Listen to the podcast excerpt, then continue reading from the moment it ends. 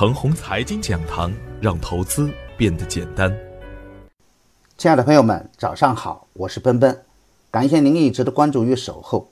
我今天和大家分享的主题是突破后的大盘方向。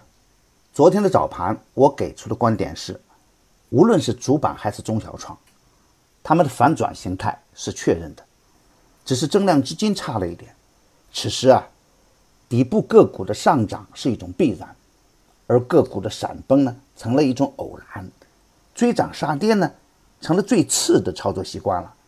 精选个股、逢低布局、耐心等待，成为较好的操作手段。底部刚启动的股票会有较大的上升空间，而已经涨高了的个股，性价比也会差了很多。所以啊，高位的白马股也会存在着回调的风险。如果高位去站岗，不小心又会错过一个较大的波段。通常的状态下，大盘在趋势反转的阶段是最混乱的，人们思想是混乱的，各种消息混乱。此时，任何一个小小的意外事件都可能引起较大的震荡。在周三实现了两个关口的突破以后，昨天的早盘两市呈现的是欣欣向荣的局面，但是临近午盘，突然出现了凶险的跳水局面。那正是啊，如同股灾一般。下午开盘后，恐慌得到进一步的扩散，一个企业的传闻几乎击垮整个大盘。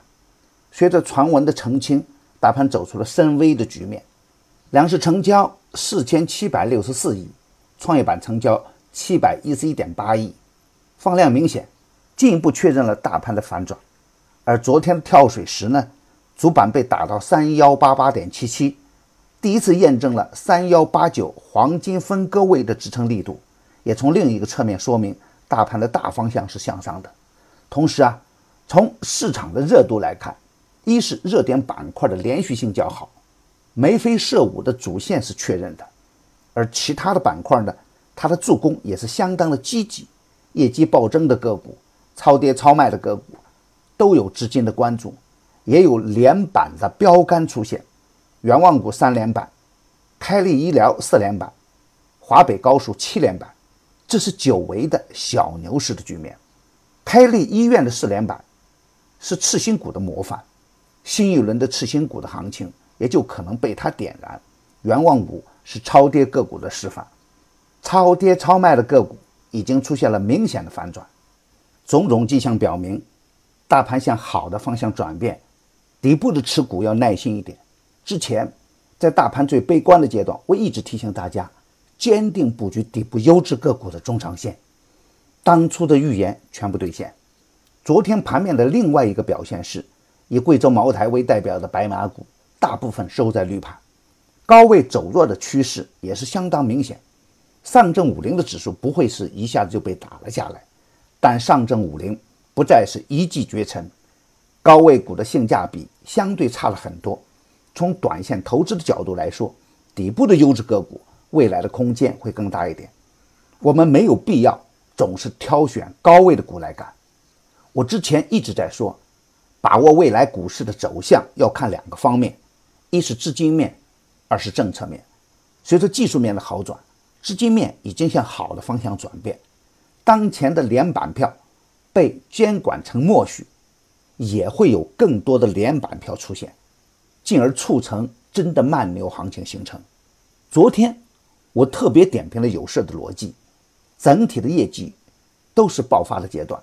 锡业股份、中金岭南、盛屯矿业、西部矿业、中矿资源都有不错的表现。稀土板块也会成为下一个热点。广盛有色已经一马当先，包钢稀土、五光稀土也会跟着来干。板块联动的现象明显。只要我们有信心、有耐心，都可以去布局中长线。行情的初期阶段，一定不能心浮气躁，但逻辑必须清晰，策略必须对头，才能确保做好一个波段。有能力可以去追强，没有确定把握的，持股待涨为先。我的观点只代表我个人的观点，盘中所涉及的个股只为说明我的观点，不构成推荐。如果与您的观点不一致，您说了算。买牛产成长秘籍的课程，有精选的群服务赠送，那里有一线的操盘手实时在线答疑，还有精选的股票提供参考。别忘记加小组的 QQ 二七五四七六五九八，他会邀请您加入陈红财经飓风工作室直播间。亲爱的朋友们，您的点赞、转发与打赏，都是我每天努力的动力源泉。也愿我的努力能为您提供可靠的信息资源。明天我还会在陈红财经讲堂与您继续分享财富盛宴。